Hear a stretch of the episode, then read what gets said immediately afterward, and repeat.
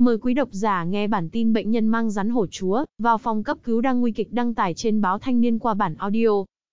Sau 5 ngày bị rắn hổ chúa cắn, mặc dù được cấp cứu khẩn trương, nhưng hiện nay bệnh nhân ở Tây Ninh đang điều trị tại bệnh viện trợ giấy, rơi vào nguy kịch, phải thở máy và lọc máu liên liên tục.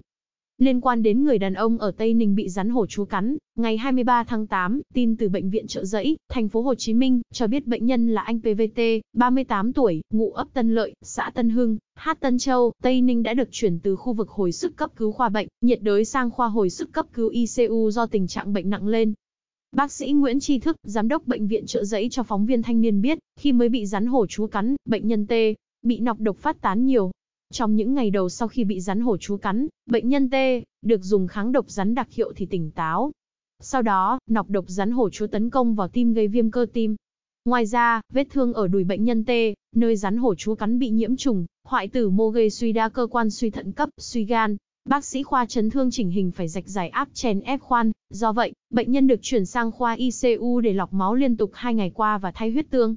Bác sĩ đang tập trung toàn lực để cứu bệnh nhân bị rắn hổ chúa cắn, nhưng tiên lượng là rất nặng, bác sĩ Nguyễn Tri Thức nói.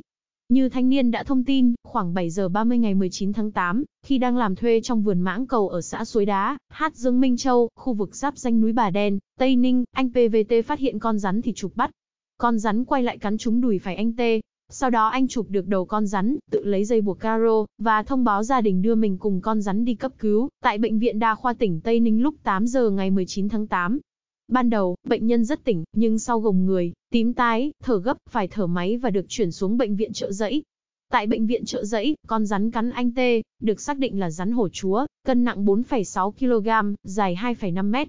Anh T, được chuyển 15 lọ huyết thanh kháng nọc rắn đặc hiệu thì hồi tỉnh, hết liệt cơ tay chân và cơ hô hấp.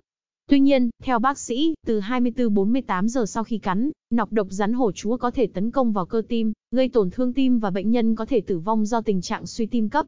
Theo y văn thế giới, đa số bệnh nhân bị rắn hổ chúa cắn tử vong khi chưa kịp đến bệnh viện, nếu kịp tới bệnh viện cũng sẽ gặp nhiều biến chứng. Cảm ơn quý độc giả đã nghe hết bản tin của chúng tôi, xin chào và hẹn gặp lại.